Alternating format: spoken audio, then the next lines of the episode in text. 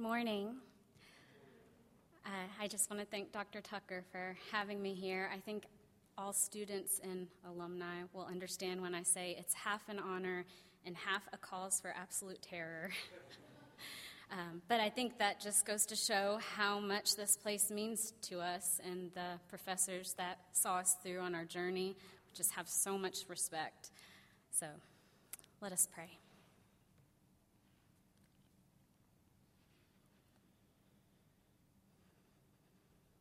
God.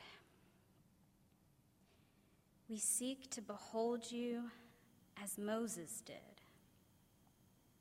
So we pray. Show us your ways. Show us your glory. Go with us. We are your people. Amen. Students, I know I don't know many of you, but I'm going to be bold for a moment and tell you why you're here. You are here because something in you needed more.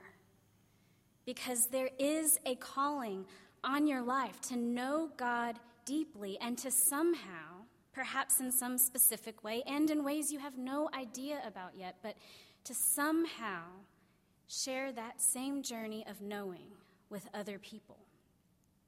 So you came here to know God by knowing about God by way of scripture and theology and all the traditions that have aided God's people in this kind of knowing throughout history. But with all this knowing about, it sure can be easy to forget simply knowing that intimate Moses kind of beholding of God that is experienced from deep within your own soul.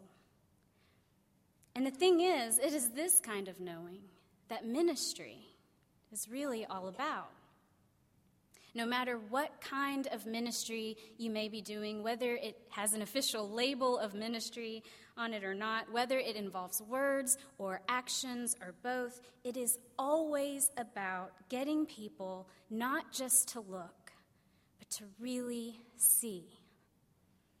It is about helping others not just know about God, but to actually know God's presence personally in their lives. It is about delving into the God things all around us, day in and day out, and inviting other people to do the same. And it is about the everyday practice of fixing our spiritual eyes on the center, our center being Christ. So you are here to know God and to know about God. And even with all the differences between the two, both knowing and knowing about, both involve searching. So, as people who are called to know deeply, it can be safe to assume that we are also called to search. Now, this idea of searching is a calling that resides within all followers of Christ, but I think it's safe to say that as ministers, we often find ourselves leading those search parties. Moses was called to search, his search party was the Israelites. Their entire story is one of seeking knowledge of and intimacy with Yahweh, and today's text is no different. The reading Joanne read is from Exodus chapter 33, verses 12 through 23, and it's right after the whole golden calf debacle had just taken place. In that story, Moses was so angry about it, he threw his holy tablets to the ground, breaking to pieces those God breathed stones. And God was even more furious. So furious, he essentially said, Forget it. Take the promised land. Go on your own, but I can't even look at you. Now, I'm not sure if Moses felt sorry for the people or if he realized such a comment would affect him profoundly as well. Maybe it's a bit of both, but either way, he decides to go speak with God about it. And that brings us to today's story. In it, Moses is on a search. His mantra essentially being, Show me your ways, show me your glory, go with me, I and your people. Moses is searching, searching so intently, he makes the discovery that if you search deeply enough, you just might die from it. God says, I will make all my goodness pass before you, but you cannot see my face, for no one shall see me and live. And yet, if we know anything about Moses at all, we know that he quite literally gets a kick out of playing with fire. So it's not all that surprising then that this near death experience doesn't stop Moses from searching. Now, I can tell you about a near death experience because I've had 10 of them just this summer alone. 10 near death experiences because 10 times I boarded an airplane and took a flight. People tell me all the time that statistically speaking, flying is nowhere near fitting the requirement of a near death experience. But I really don't care what they say because I hate flying. I hate heights. I hate the feeling of being totally out of control. I hate all the random noises the plane makes that I can never figure out. They're different every time. Every little bump alarms me. Even the slightest amount of turbulence will make my heart beat faster. And by the way, I've learned really bad turbulence will bring out my Catholic roots because I've found myself praying the rosary in panic pretty often. And the funny thing is, I'll look around me and everyone else is calm, reading their magazines, sipping on ginger ale, napping even. And here I am, enduring my own personal near death experience. Now, I know what some of you are thinking. People tell me all the time that flying is safer than driving, blah, blah, blah. I know. I get it. I never said this was rational. I can't help it though. I, flying is so much scarier than fun to me, and I hate everything about it.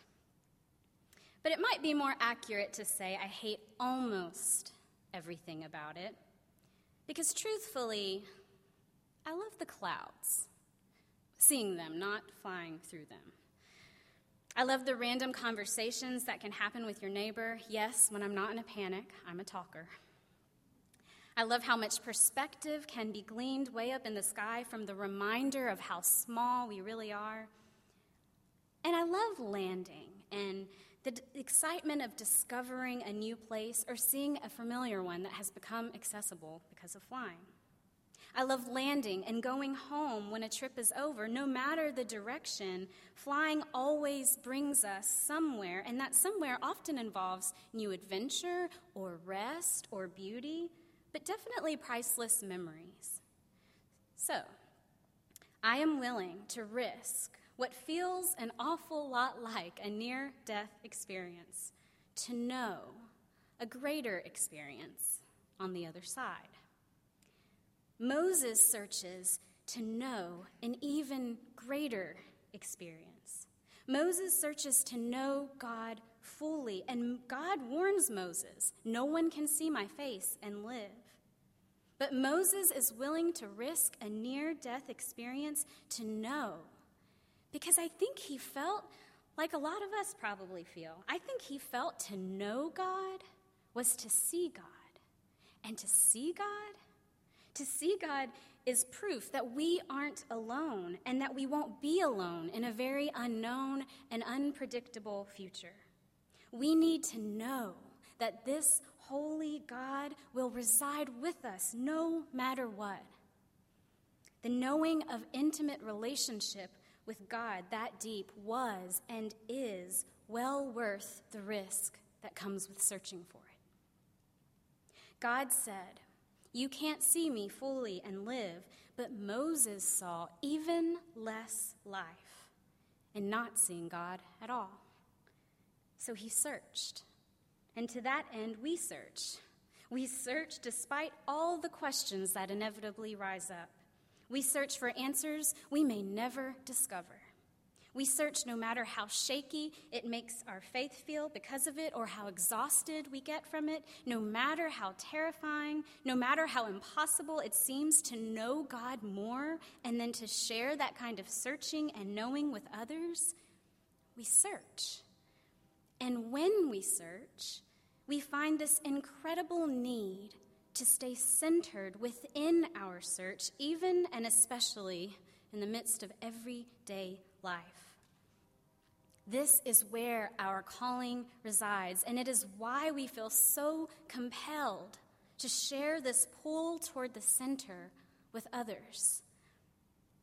But the thing about seminary is that it can be really hard to stay focused on the center yourself. You are already focused in every other way, so simply beholding can sometimes be lost. You are here physically, you are here intellectually, you are even here emotionally, but are you here spiritually? Are you here spiritually? I don't know about you, but that was a struggle for me then. And it still is very much so now.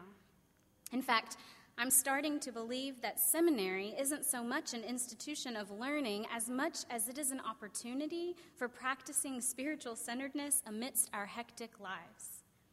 Because it doesn't get easier. There will always be books to read and papers to write and cramming and not enough time. It'll just look different, that's all. The books will be exegesis and lesson plans and vacation Bible school and administrative work. The papers will be responses to real people.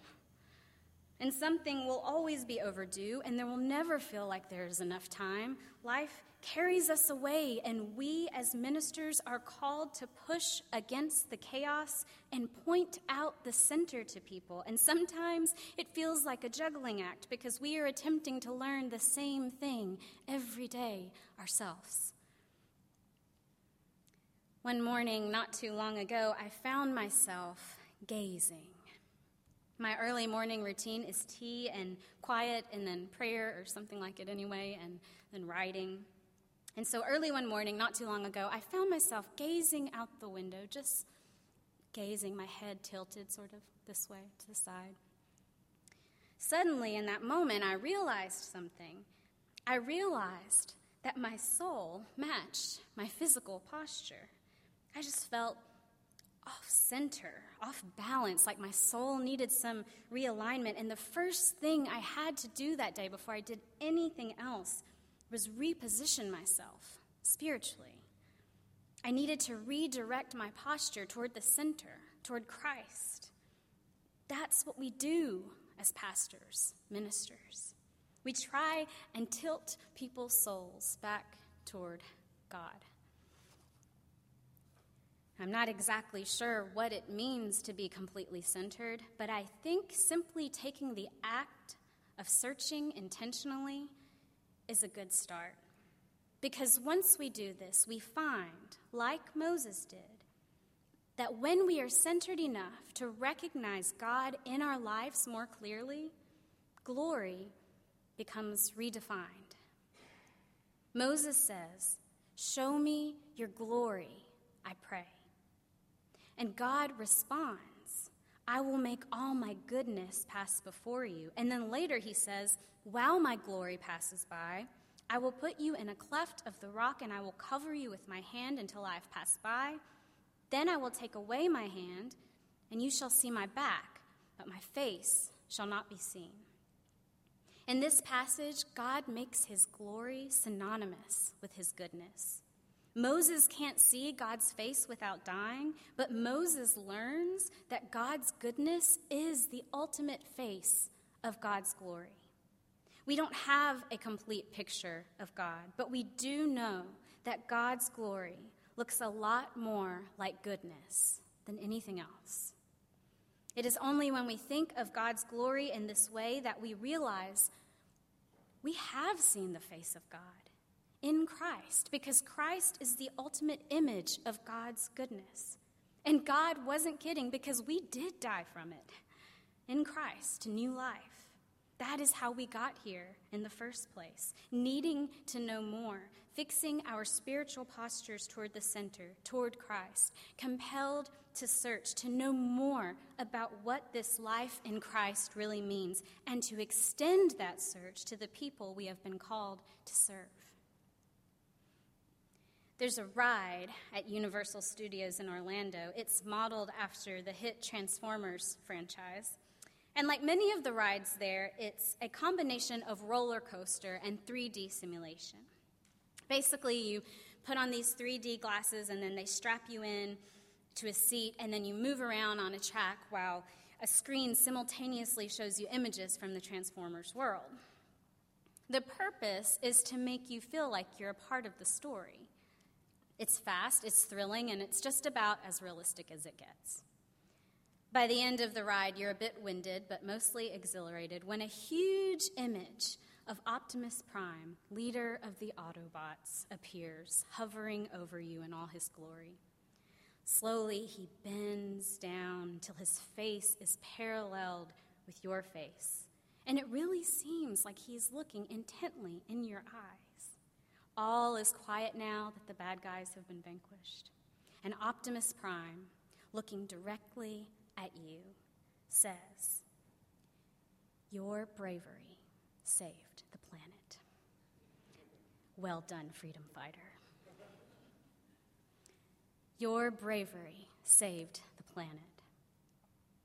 What if all it took to save the planet was a little bit of bravery? We learn from today's text that we are called to search, and that when we search, we realize we have seen the very face of God in Christ. And that is almost unbelievable. But it is the other part of that truth that might be even harder to take in. And that is that we portray the face of Christ to the world. We portray the face of Christ to the world. We aren't just thinkers, intellectuals, or spiritual wanderers searching for philosophical answers. Our search led us to ministry, and our continued search calls us again and again, beckoning us to action.